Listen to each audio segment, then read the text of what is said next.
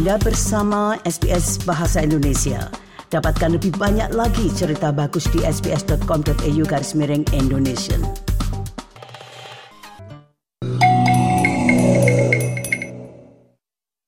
SBS. SBS. SBS. SBS. SBS SBS Radio. Nah selanjutnya kami akan angkat yaitu mengenai daur ulang plastik itu yang rupanya negara Swedia itu telah meluncurkan daur ulang plastik yang paling besar. Nah, bagaimana dengan di Australia sendiri? Marilah kita simak rangkuman Bapak Riki Kusumo berikut ini tentang hal tersebut. Pendengar, fasilitas pemilahan plastik tercanggih dan terbesar di dunia telah diluncurkan di Swedia.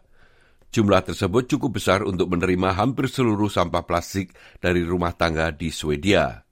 Teknologi ini dapat mempunyai implikasi bagi pemerintah dan perusahaan Australia yang semakin menerima dorongan untuk bertindak ramah lingkungan. Berikut ini laporan tentang hal tersebut yang disusun oleh Deborah Gork untuk SBS News. Di pabrik ini semua adalah tentang plastik. Pembungkus coklat, kantong plastik, wadah yogurt, dan kotak polistirin putih dibuat di kompleks seluas 60.000 meter persegi itu untuk dipecah, dipisah berdasarkan ukuran, dan disortir dengan proses yang sepenuhnya otomatis. Matthias Philipsen adalah CEO daur ulang plastik Swedia. This is what the end result looks like. Here we have each plastic type separately sorted. Here we have ketchup pack, uh, bottles. Here we have creme fraiche packaging. Here we have a lot of candy wrappers. Here we have rigid different plastics. And everything is sorted separately so it can be re- recycled separately. Pabrik baru itu diberi nama Side Zero, dibangun untuk menerima 200 ribu ton sampah plastik rumah tangga setiap tahunnya. Meskipun belum memiliki pasar untuk setiap jenis plastik yang mereka sortir, Undang-Undang Uni Eropa yang akan datang mewajibkan kemasan plastik baru mengandung setidaknya 35% bahan daur ulang.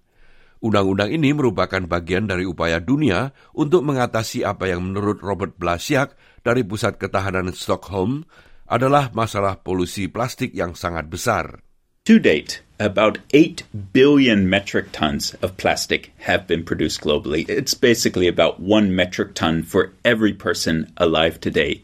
In most of the world, there aren't waste management facilities equipped to deal with that scale of plastic pollution. It's thought that only about 9% of that has been recycled, about 12% has been incinerated, and about 79% has entered the natural environment into the ocean, into landfills, into waterways.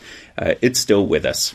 Di seluruh dunia terdapat dorongan untuk berkelanjutan dan pengurangan emisi gas rumah kaca, dan beberapa tanda di tingkat akar rumput dan beberapa tanda telah ada di tingkat akar rumput bahwa pesan ramah lingkungan telah terrealisasi. Di Stockholm, sebuah supermarket bernama ICA menyediakan botol deterjen abu-abu yang terbuat dari bahan daur ulang Side Zero. Manajer pengemasan ICA, Karen Yoworth, menjelaskan.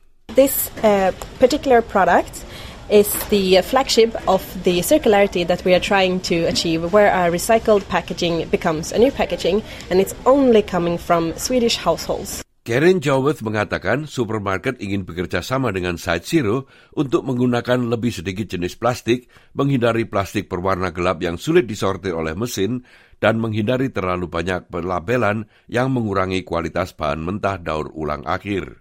The most important purpose of the packaging is to protect the product.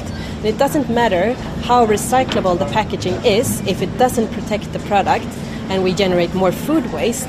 And, and it's not only about uh, recyclability when it comes to sustainable packaging, it's also about how much packaging material you're using, uh, how well you can empty the products.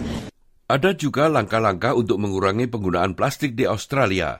Banyak pemerintahan negara bagian Australia telah memperkenalkan undang-undang yang melarang penggunaan plastik sekali pakai seperti gelas dan peralatan makanan, kecuali di Tasmania. Sementara itu, pemerintah Northern Territory telah berkomitmen untuk melarang penggunaan plastik sekali pakai pada tahun 2025 berdasarkan strategi ekonomi sirkular kelas atas.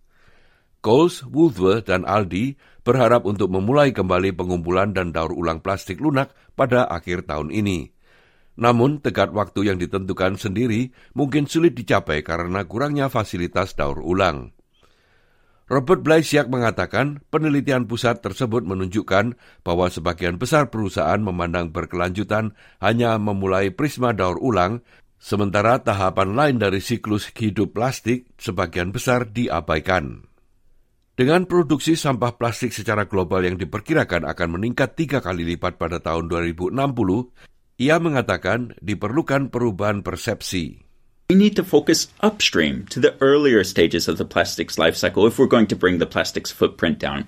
That means looking at product design. That looks at means looking at alternatives to plastic packaging, reducing the amount of plastic that's actually needed in packaging, in operations, in shipment, in transport, all these different stages that come before you even start to think about recycling or incinerating or disposing of plastic. Demikianlah tadi sebuah laporan tentang daur ulang plastik yang ditulis oleh Debra Gok untuk SBS News dan disampaikan oleh Ricky Kusumo. Nah itulah tadi Bapak Ricky Kusumo dengan laporannya atau rangkumannya tentang daur ulang plastik.